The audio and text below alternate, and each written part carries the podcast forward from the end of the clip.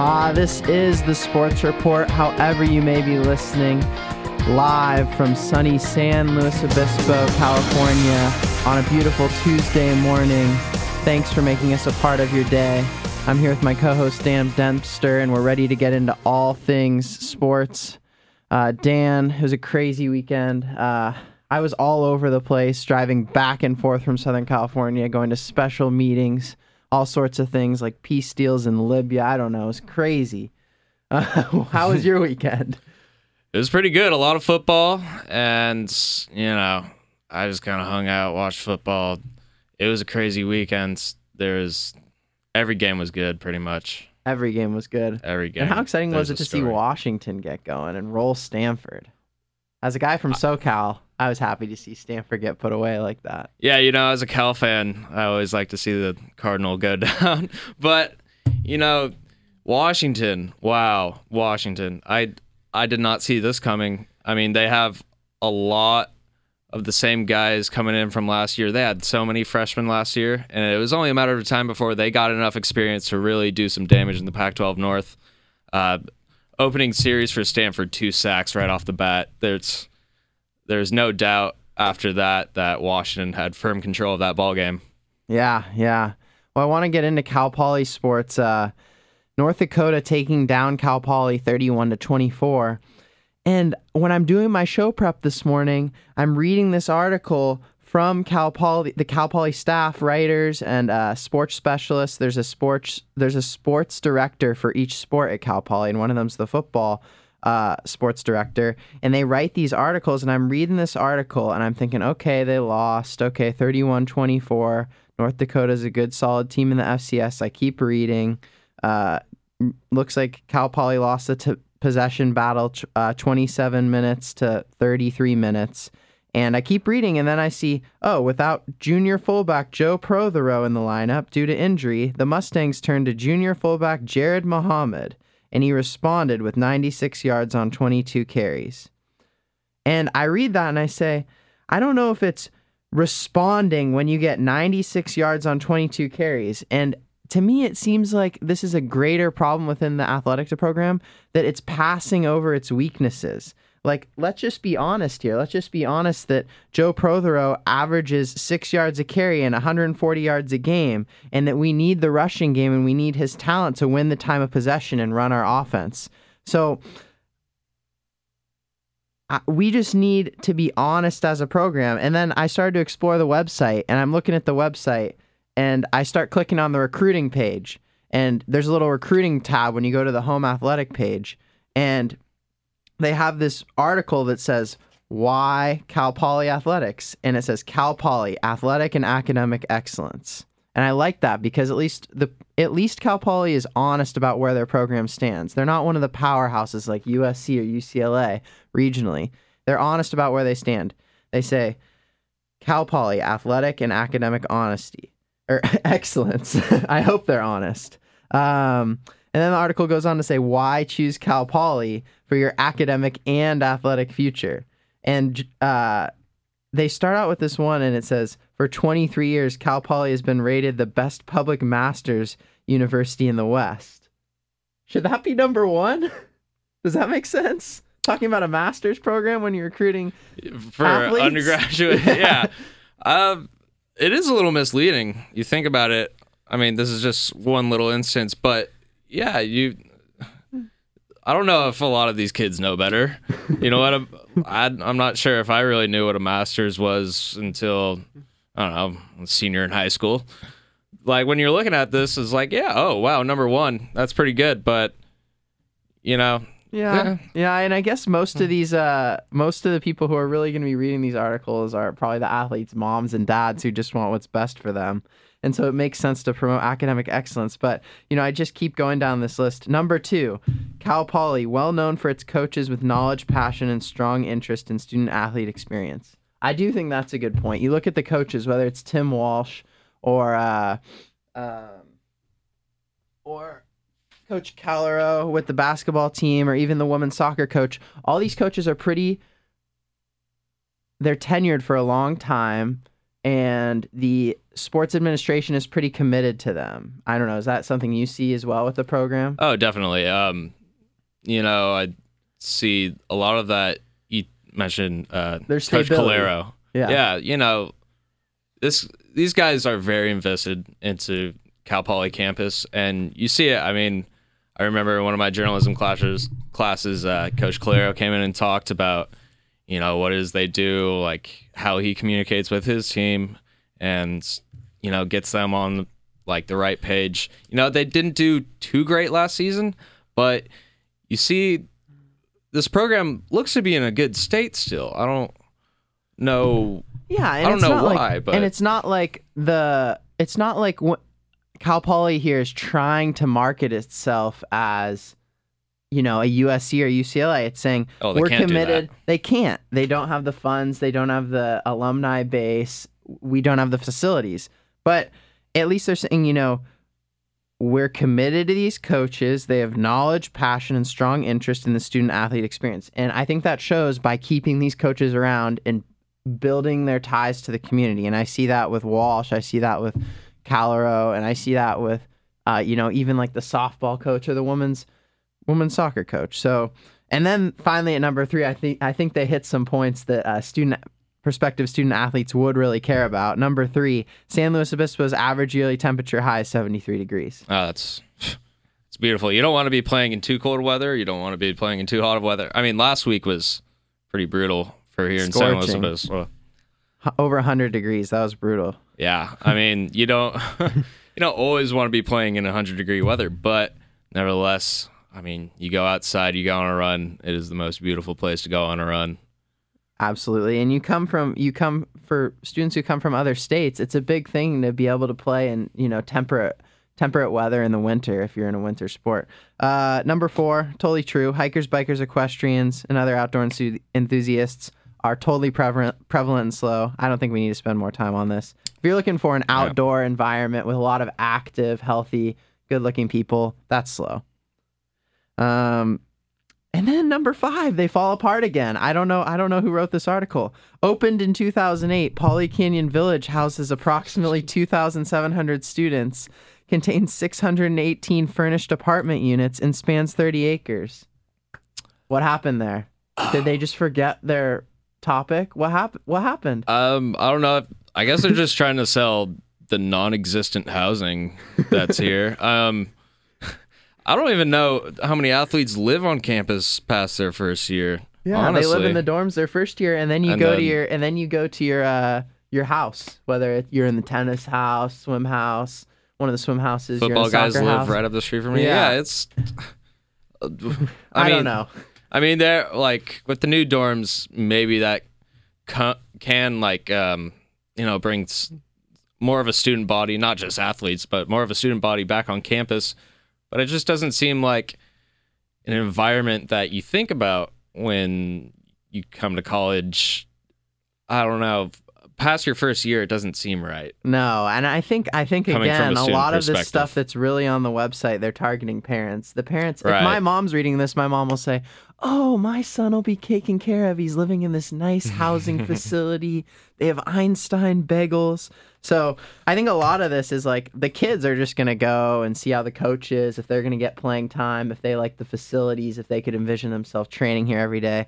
Um, another one that I think was written, you know, a lot for the parents was Cal Poly's expanded rec center. You know, if you're a student athlete, the rec center's great. You can go chill at the pool. You can, you know, hang out at the beach volleyball courts. But beyond that, you're going to be waking up early uh, every morning to do your strength training at Mott Gym. So Yep. you're not going to be using the rec facilities much. Um, number six, I don't know why this isn't higher. Blue green rivalry. This is huge. This is a huge selling point for many, many programs, not just soccer. Uh, of course, for soccer, it's maybe number one or number two beyond Steve Sampson and the uh, the ability of the soccer program to churn out pro players.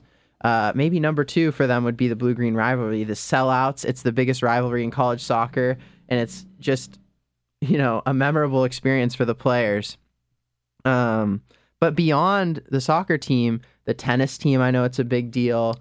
uh, there's like hundreds of people who show up just to watch the blue green rivalry for tennis, um, Basketball. basketball. There's the blue green rivalry, you know, really transcends the uh, just the soccer team, and we now have an agreement with Santa Barbara to keep track of whichever program wins more matchups in the blue green rivalry. There will be like a little uh, trophy that the school will get to keep that year.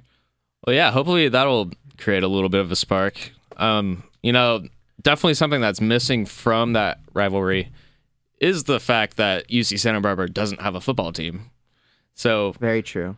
I mean, of course, like that soccer game is one of the biggest sporting events that Cal Poly students look forward to each and every year when they get here is that uh, blue green game. And, you know, I would love to see what a football game would be like between these two programs. I could just imagine how packed that stadium would be. That would be I mean, a if we lot could of pack, fun. If we could pack the stadium for a soccer game, come on, a football game between these two schools so close together. That's a great point. And how many more people would be interested in attending football after they have a great experience at a blue green rivalry game?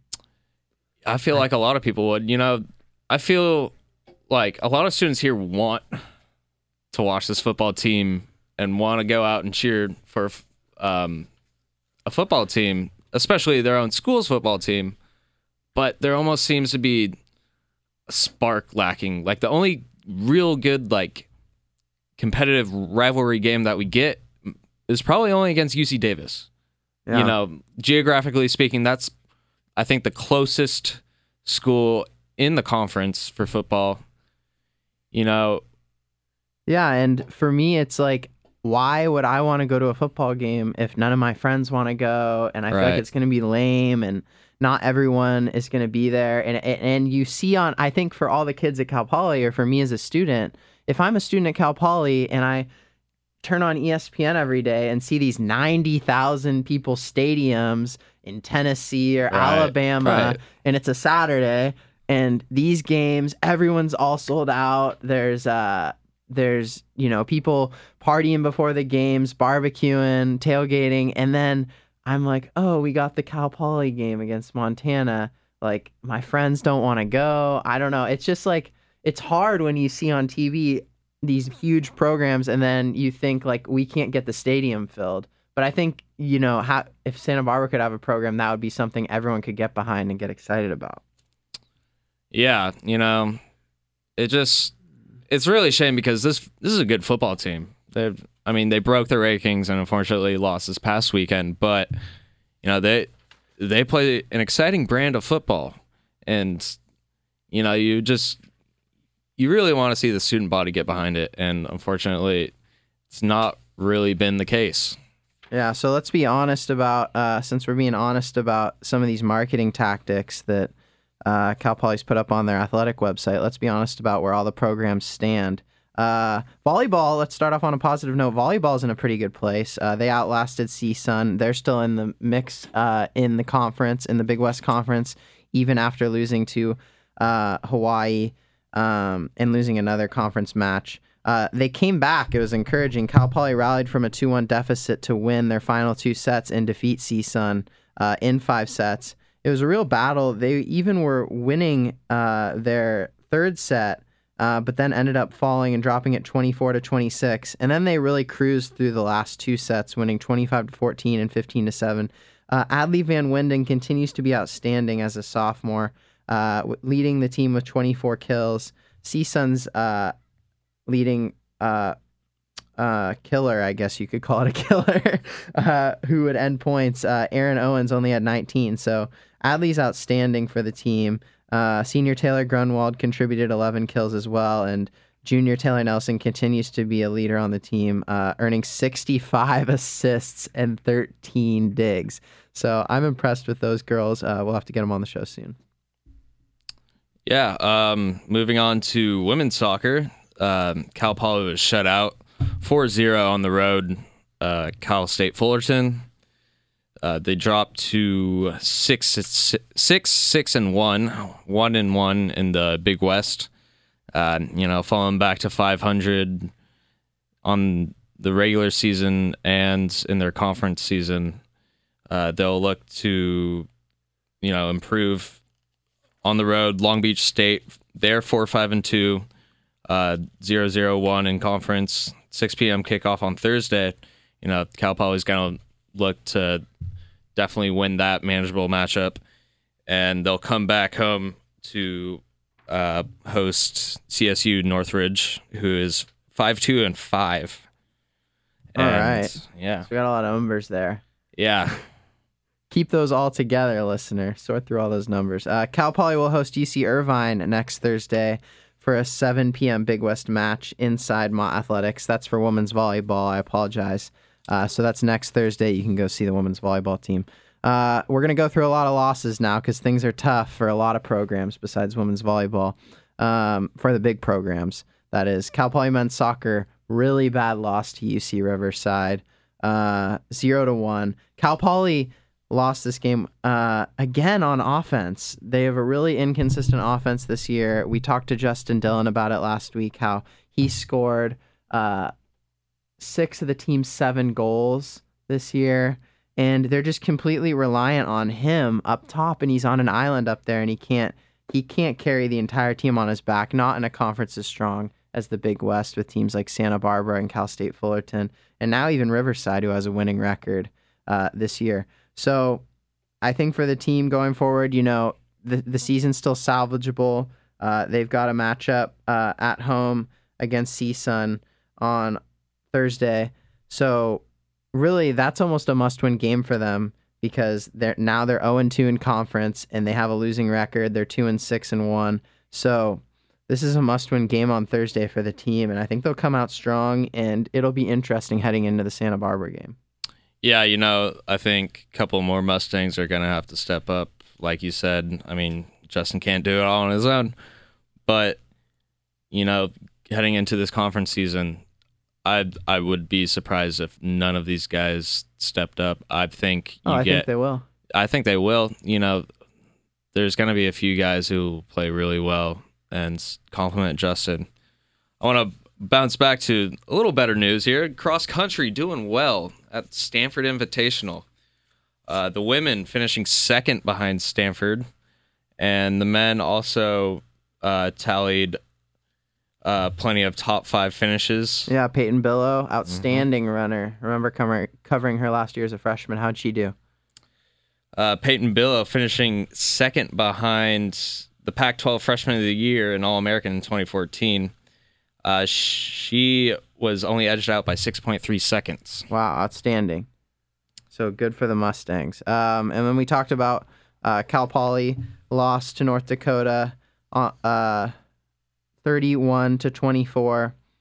They're outrushed, or by one yard, 203 to 202. That's not a good sign. Very surprising. Not a good sign Yeah. for the Mustangs. Usually they're trying to at least outrush a team by what 100, 150 yards. Oh, e- easy.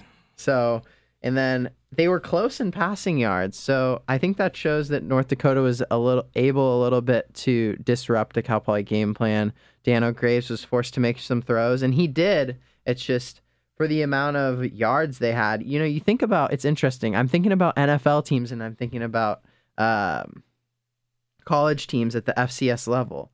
Cal Poly had, you know, between their rushing and passing yards, they had 421 yards total yards in in uh in the NFL that's going to translate for a lot of teams to 30 plus points.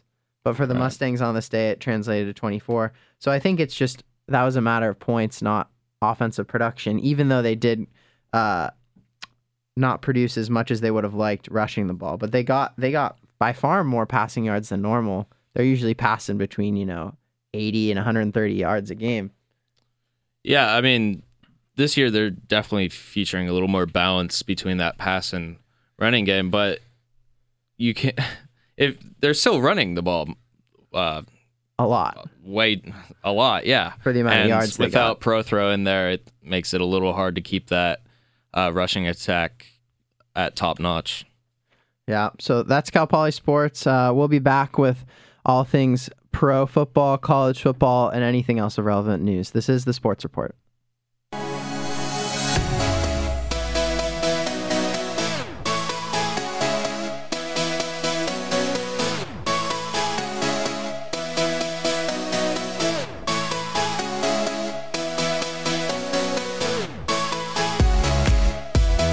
Welcome to another segment of the Baseball Sports Report. I'm here with my co host, JB. I am Nate Edelman. And JB, how are you? I'm doing great today. It's, uh, it's been a good day. Baseball season. Game 162 ended yesterday on Sunday, and uh, ready to you know, hit all these topics today. Before we get into any sort of Black Monday firings or preview of the playoffs, we first have to play something. You know, friends, so many people have wished me congratulations on a 67 year career in baseball, and they've wished me a wonderful retirement with my family. And now, all I can do is tell you what I wish for you. May God give you for every storm a rainbow for every tear a smile, for every care a promise, and a blessing in each trial. For every problem life seems a faithful friend to share, for every sigh a sweet song, and an answer for each prayer. You and I have been friends for a long time, but I know in my heart that I've always needed you more than you've ever needed me and I'll miss our time together more than I can say. But you know what? There will be a new day and eventually a new year. And when the upcoming winter gives way to spring, oh, rest assured, once again, it will be time for Dodger baseball. So this is Vin Scully wishing you a very pleasant good afternoon wherever you may be. Well, just in case if you have been uh, living under a rock for 67 years. That was uh, Vince Scully, the uh, legendary broadcaster for the Los Angeles Dodgers, and uh, that was his final goodbye. And I actually, I actually uh, woke up on Sunday, and I'm like, I have homework to do, but I am going to sit through this entire baseball game and listen to Vin while I still can. And it was truly a special experience. I've, you know, we're only college students. We haven't, you know, we've only had a portion of Vin's time here or time as a, we only had to watch a little bit of him, but he has really touched all of us and will surely be missed. Oh, definitely. I think to all the Los Angeles natives and Dodger fans and baseball fans just everywhere know what Vin Scully meant to the game of baseball. And it's, really a sad moment to see him go. Not even going to do any postseason games.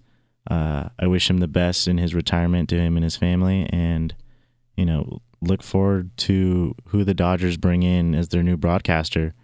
Tough shoes to fill, but you know there is excitement going forward. Yeah, he really just left a mark that will never be undone or retouched or any adjective that will mean that he will always be with us forever. And we are super lucky as Dodgers fans and whoever are Dodgers fans listening throughout our KCPR studios and station. And he will he will be like no other. But let's let's not let's not uh you know mourn too much because he said that um instead of be sad, you should smile that it happened. But you know who's not smiling? The teams that had to fire their managers on Monday. Oh, yeah.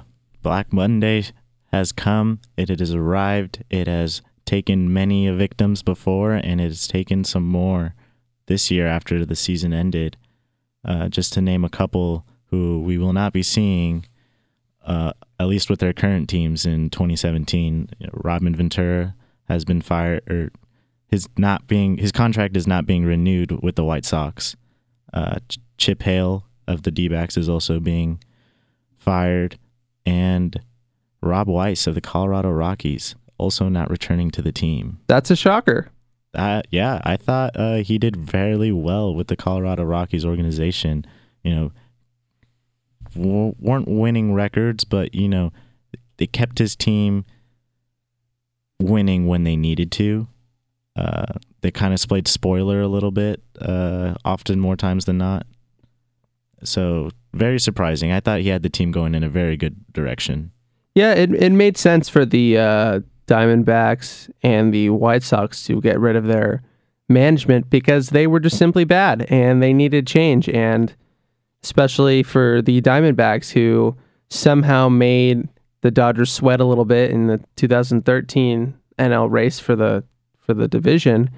they just completely fell off a cliff and they signed Zack Greinke, who was a former Dodger, and nothing happened. They actually did not improve at all, and a lot of people predicted them to, you know, maybe make the wild card, contend for the division, you know, with Paul Goldschmidt, and they have some talent around them and Zack Greinke, but nothing came out of that. So it is just another classic edition. But last week we were talking about what ifs. What's going to happen? We just knew that the Dodgers were in, the Cubs were in, and not much else. Yeah, uh, the last week uh, has really given us more perspective on this 2016 playoff uh, picture. We have all the games set uh, in the NL. Obviously, we have the Dodgers playing the Nationals, and then we have the Giants playing the Mets for that wild card spot, and then the winner gets to face the dreaded Cubs offense. Yeah, for all you Giants fans that go find me and say, oh, it's an even year, dude. It's an even year. Well, guess what? You could still say that because it's you guys just made it in for the playoffs. You guys just weeked in. You made it in by one game thanks to the new rule where there are two wildcard teams instead of one. And you could thank um, the Cardinals and you could thank the Dodgers for just blowing it this weekend or past weekend in San Francisco. Yeah, that was kind of disappointing from the Dodgers. I was not expecting them to get swept at all. Uh, I, w- I was hoping they'd put up more of a fight, but honestly, it seemed like the whole week they were just still celebrating uh, their clinch when they uh, clinched at home the previous weekend. the moment when I was when I realized that they weren't trying was when Brandon McCarthy came in on Friday. And for those of you who are listening and are like, "Oh my God, these are just Dodger homers, whatever," no. Um, Brandon McCarthy is has a special name because he is specially bad, and I he came off of injury July, August, late August, or something like that, and he could not throw strikes. My uh, dad was at a game with with his buddy, and he uh, just texted me saying McCarthy can't even hit the strike zone. And somehow, in an important game where the Dodgers were trying to catch the Nationals for home field, he uh, manager Dave Dave Roberts just throws him in there, and he goes, hmm, "Let's see what happens." Or I don't even know what's going through his mind because he gives up walk, single, single, walk. Just it's just ridiculous. I, I just ugh. Yeah, I was watching the game in my living room and I went to the kitchen to grab a snack and I come back and it's bases loaded, no outs. Yeah, it's just just beautiful. Like that's just it's just genius. But you know, whatever. They just you know they're they're resting their guys. They're just going through the motions. You know, it's kind of hard to watch Vince Scully call a uh, final score of like eight to one on Sunday. So that was kind of hard to swallow. But Yeah. you know, I wish they would have put up more of a fight, especially for Vin's last call. Uh, it would have been more, you know, storybook ending, even though they did clinch the division on Vin's last home broadcast. But you know, it would have been nice to send him out even even with more of a fight than eight to one. Yeah, but yeah, it's just it's just um it's a shame, but um for we have a we have a uh, break off, but then for a little baseball, but then we start up again on Tuesday with the AL wild card. It is the Baltimore Oil Orioles and the Toronto Blue Jays. And I'm am I the only one who's not excited for this wild card game? Yeah, I just maybe it's just because we're on the West Coast and we're dealing with two AL East teams. Fun fact: three teams from the AL East made it this year. So congratulations to all the other AL divisions that cannot muster up a formidable team to uh, make the wild card or both wild card positions because there are now two. But the starting pitchers is Tillman and Stroman. Stroman for the Blue Jays has an outstanding, I'm just being sarcastic, record of 9 and 10, and he is their go to guy in the playoffs, which I find very weird. The kid has heart though. The kid pitches with a lot of fire. Uh, reminds me a lot of Jose, the late Jose Fernandez. Uh, the kid just has good stuff. Uh, the numbers don't show it, but I think uh, expect the Blue Jays to you know come out strong and Marcus Stroman to pitch uh, a really good game on Tuesday. Yeah, he. It's. I don't think that the Blue Jays really have that many options in terms of starting pitching because they lost David Price last year. I believe he was on the Blue Jays. Yeah, Okay, yes. So they lost David Price last year, which was a blow, but they have him going on um, normal rest, I assume, for the game against the um, Orioles. So that'll be something to watch. That game will be on TBS, 5 o'clock Pacific time. And on Wednesday, it's the showdown between the Giants and the Mets. Um, it is Madison Bumgarner versus Noah Syndergaard. It's on also on 5 o'clock. And man, do I feel bad for all those hitters who have to face either Bumgarner or Syndergaard. You know, each of their own throwing. Yeah, it's first team hard. to two runs wins. Is is that how that goes? First team to get on base wins. It's yeah, it's because especially because you know Bruce Bochy's gonna just play everything, play everything out of Madison Bumgarner. He's gonna go want to go eight, okay, cool. Want to go nine, okay. You know if he has if Yeah. if that's appropriate at the time. But who do you think's gonna win that game? I honestly, even at, even as a Dodger fan, I expect the Giants to go in there and take care of business. With, the, I mean, they just have everything going their way, coming off a a sweep of their NL West division title holders and throwing Bumgarner. Uh, you know, he he and the postseason just kind of go together like peanut butter and jelly. Uh, Huh. they he has been dominant. He proved that in 2014 uh, when he came in to pitch the last couple innings and secure that World Series victory. He just proves over and over again that he's a clutch pitcher. So I, I do expect the Giants to go into New York and um, take care of business. Yeah, I, I agree with you. Just because I just know in the pit of my stomach that the Giants will somehow find a way and play the Cubs and make me scared. But that is just my bias. Even though I like to acknowledge my bias, which you know some people, some people don't do. But you know, you you talked about peanut butter and jelly with the Giants in the postseason. I'm gonna take a different direction, and I'm going to say that the Dodgers in the postseason are like oil and water. It is just very difficult to muster some of the games they went through, like the last second heroics of Matt Adams and like Matt Adams is on the Cardinals when the Dodgers played the Cardinals in the division series a couple years ago. And then get- Heartbreaks. getting bounced last year against the Mets was not an easy pill to swallow. Oh, it was very difficult. It was, yeah, to say the least, that was hard. But the Dodgers open up on Friday. Um, very unusual start time for the MLB. Thank you. It is 2:38 Pacific time because 2:38 happens to be my favorite time of the day. I am just kidding. So that is that is very bizarre, and I'm just thinking, why do that to the West Coast? Why do that at all to baseball? Why why would you put a game so early? But when there are two teams on the West Coast, one has to get, I guess, screwed over time wise. But who do you think? Well, it's Kershaw versus Scherzer. That's That- gonna that's that- gonna be another one. That is also games. going to be an exciting game to watch. You know, Kershaw doesn't have that many innings under his belt this uh, this year, so is he coming in 100%? I guess only he would know, but I'm excited to see what the game's best pitcher is going to bring out in this uh, NLDS opener uh, against Scherzer. And the Dodgers should not take him lightly at all. You know, uh, has what? He had two no hitters last year and then almost another one this year. I mean, the guy can pitch, definitely. Yeah, and the Dodgers haven't faced Scherzer this year, which leaves me to question what's going to happen. And it's also the question of how far is Kershaw going to go?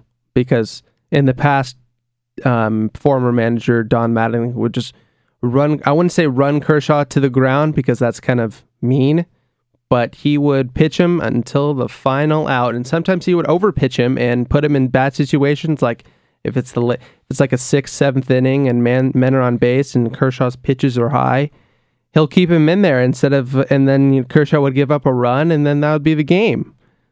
So we'll see what happens this year. I think Dave Roberts has done an excellent job of managing his starting pitchers this year. You know, the circus and merry-go-round of that rotation, which has been all year.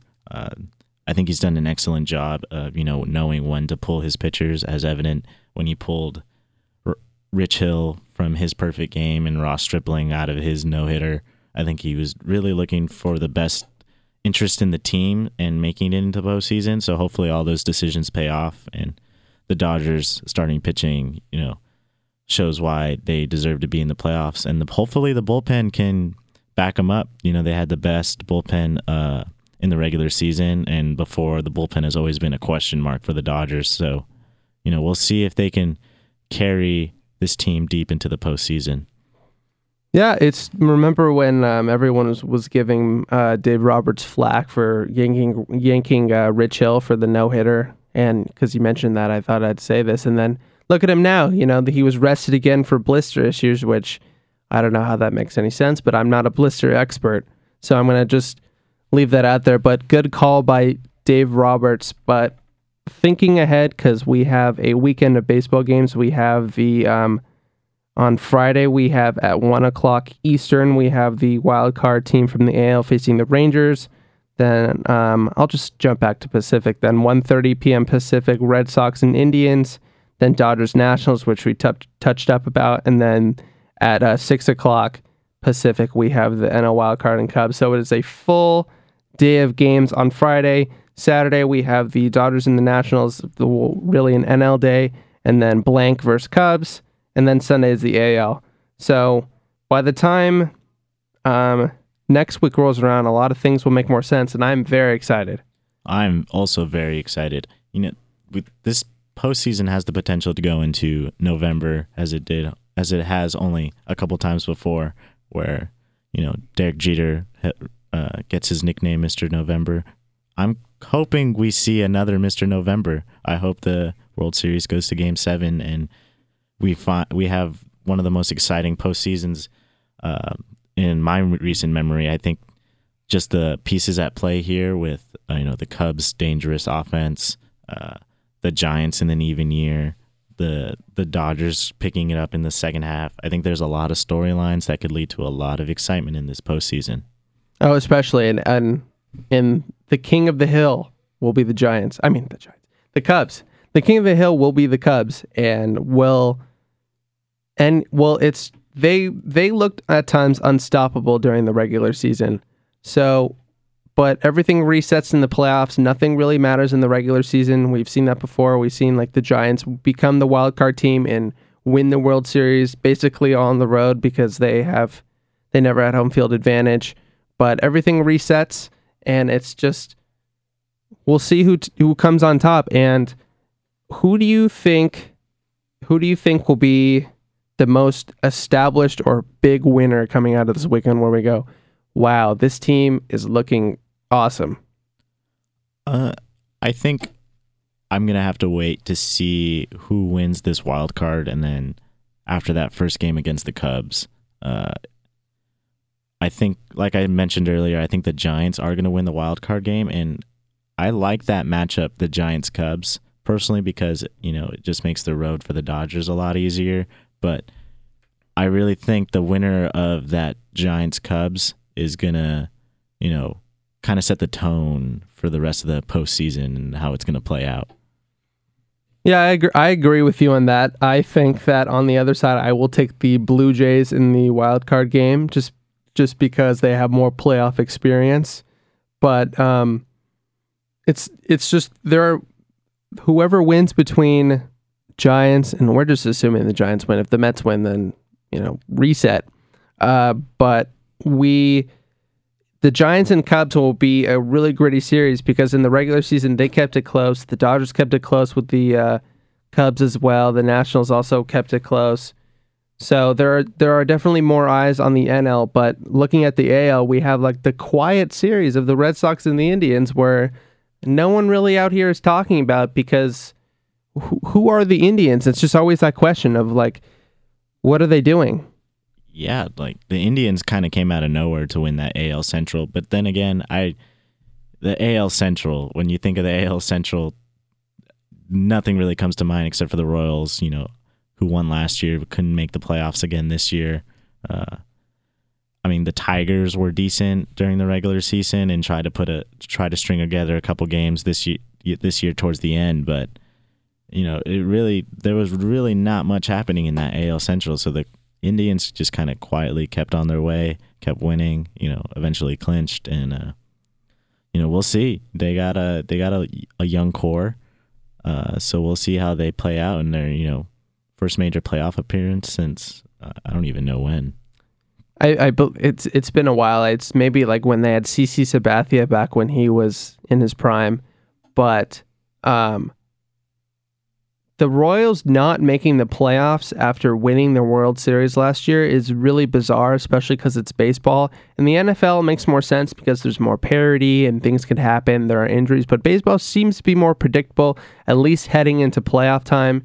So I'm definitely surprised about that. The yeah, the Indians emerged from the AL Central, and it was first kind of like a joke. It was like, oh yeah, you know, win for win, believe land, Cleveland, you know, like LeBron, you know, there's he's LeBron James is supporting, you know, the Indians or whatever. Haha, it's a joke. We're great. Well, it's not a joke that they're winning, but you know, it's like a play on words or a phrase that this that's just never stopped in Cleveland. So they are definitely one of the more interesting dark horse teams that really no one is talking about, but they're facing a very talented Red Sox team with players like Xander Bogaerts and Mookie Betts that I have that I lathered over last week with compliments and praise. So hopefully they don't let me down, but I will still I'm going to go with my gut and I will take the Red Sox in that series. Yeah, I'm gonna have to agree with you. I just think the Red Sox have been, you know, for the most part, dominant all season. Uh, they they really put it together. Uh, Mookie Betts uh, has proven to be, uh, you know, a strong offensive option for this team. Uh, 30 plus homers this year to go with Ortiz's 30 plus homers. Um, it's just a great young group for the Red Sox, and I think they just purely just out outpower this uh, this Indians team that you know. Aside from the you know their pretty decent rotation, they uh, they just don't. I don't see them scoring enough runs to beat the Red Sox. Yeah, it's going to come down to playoff experience and runs. Well, duh. But um, the Red Sox definitely have more of a powerful offense. But um, before we wrap it up, give me. I'm gonna let's do rapid fire style. So I'm gonna give you a team, and you're gonna tell me if they win, or you're gonna you're gonna tell me uh, winner or loser. All right, you ready? Let's go for it. All right. Orioles, Blue Jays, Blue Jays, Giants, Mets, Giants. um, Blue Jays, Rangers, I'm gonna go with the Rangers, Red Sox, Indians, Red Sox. Dodgers, Nationals. I'm gonna go Dodgers game one. How about series? I think the series is gonna go to uh, to the end. Uh, I I think the Dodgers end up edging the Nationals purely. Uh, the pitchers duel and the Dodgers offense was just potent all second half. Uh, so I think the the starting rotation for the Dodgers edges is what ends up ed- edging the the Nationals and them being able to score enough runs. Yeah, it's just it, it's going to come down to will the Dodgers finally get over that hump and win an important playoff series. But we are closing, we are wrapping at wrapping time, and um, thank you for joining us on another edition of KCPR um, Sports. Well, it's baseball edition, and um, we'll be right back.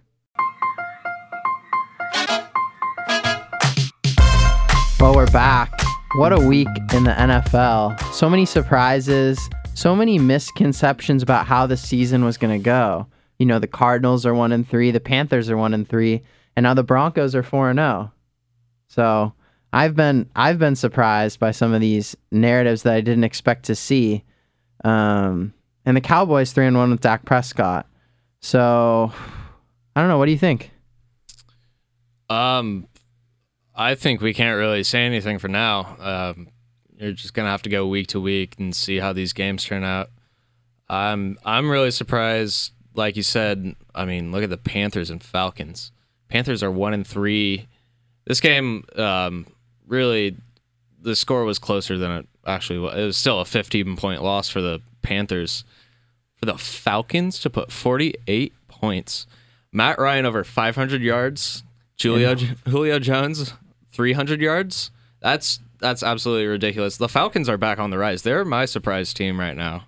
I did not see the Falcons coming out. Three and one. Like I think if you asked a bunch of guys what the rec- the Falcons' record is right now on the street, a bunch of guys who like football, like if you asked me and I didn't fall, if I and I didn't do this radio show, I'd be like, Uh, they're two and two, one and three, but they're three and one. They're doing well.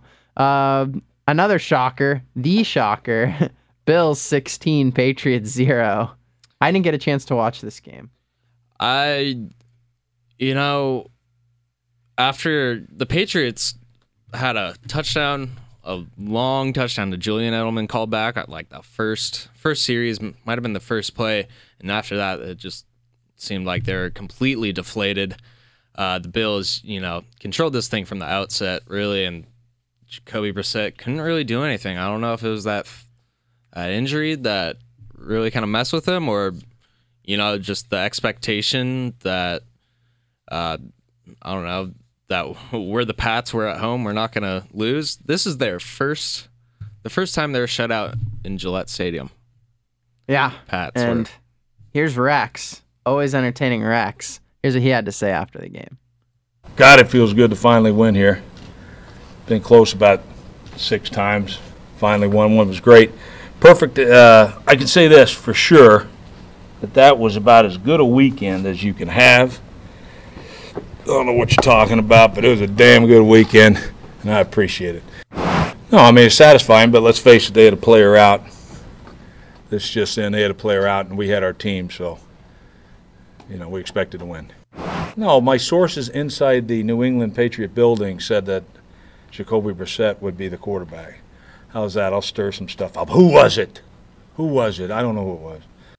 Wow, that's hilarious. That's hilarious, Rex. No, I think Rex, the thing with Rex is uh like you can he can go back and forth like that constantly. And you know, he was 0 and 2 and fighting for his life and they crushed the Cardinals and now they crushed the Patriots and now he's back to being himself. But you know, he's a totally different person when he's 0 and 2 than he is when he's 2 and 2.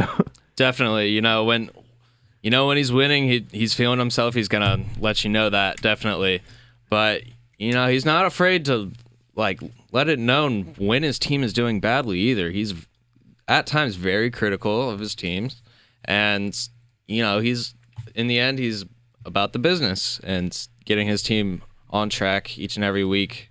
Um, it's going to be interesting to see how that AFC East turns out with the Bills and Pats. Yeah, you can't find top. more of a contrast in coaching styles than Rex Ryan and That's Bill right. Belichick.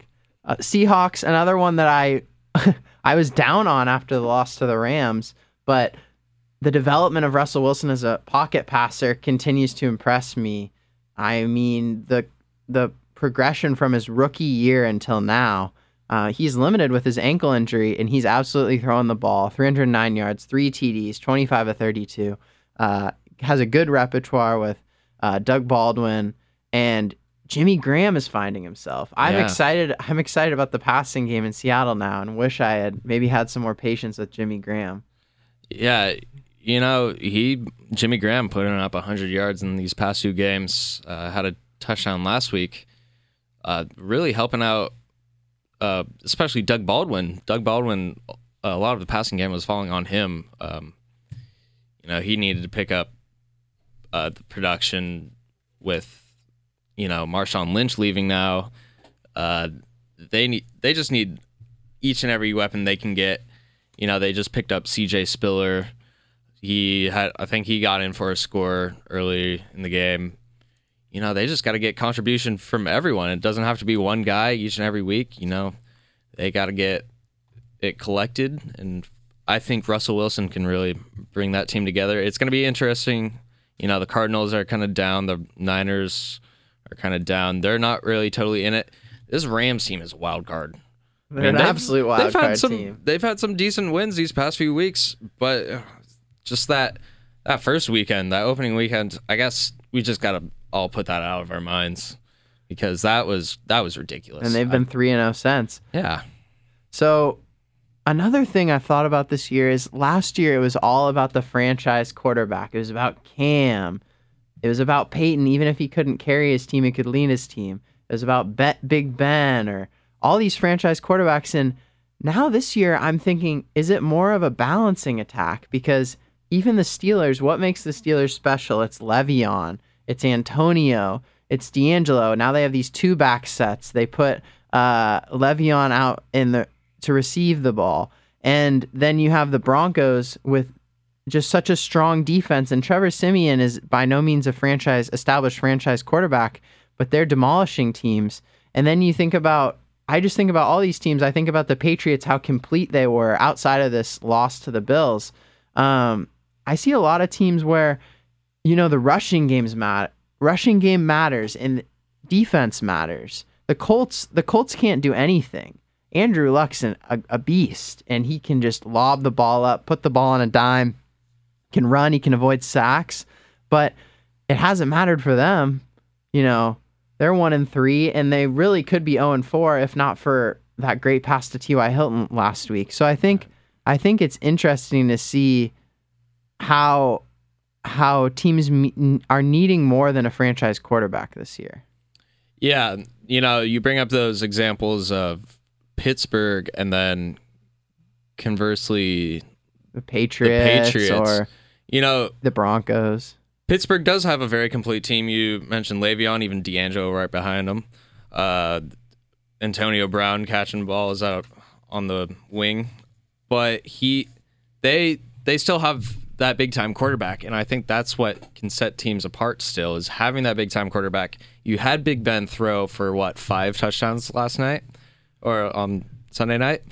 Um, and you also have players like Matt Ryan throwing for 500 yards and leading their team against Cam Newton.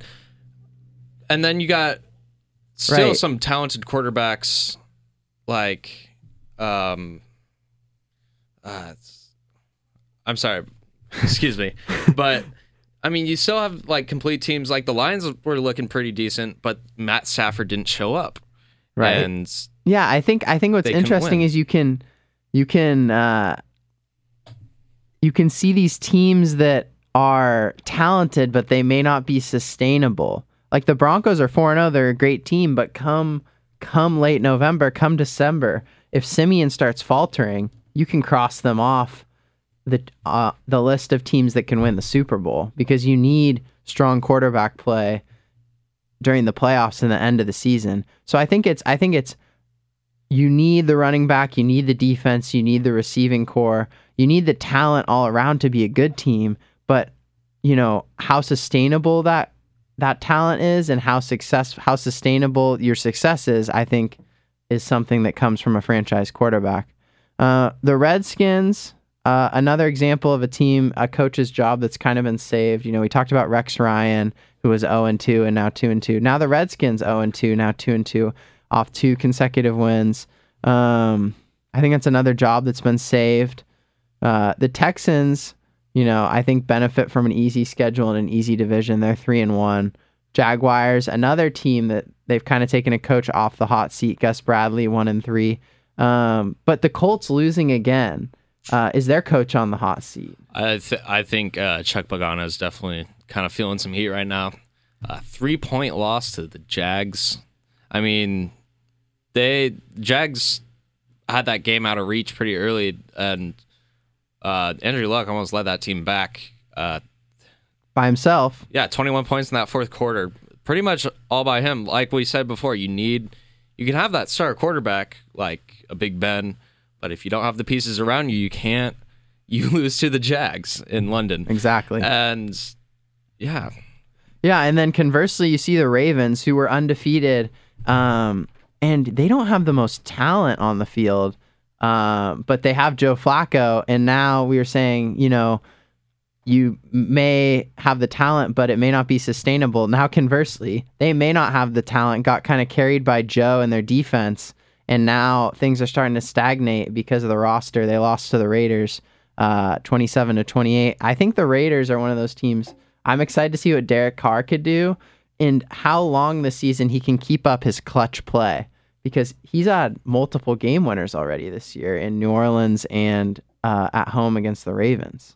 yeah, you know he doesn't put up too many numbers in the books that uh, But he gets crucial out. touchdowns. But yeah, he still had four touchdowns. He he still threw for all of the Raiders' touchdowns, and you know with Derek Carr, he's got a lot of weapons. He's got Michael Crabtree and Amari Cooper, and he's got backs like Latavius Murray and uh, Washington.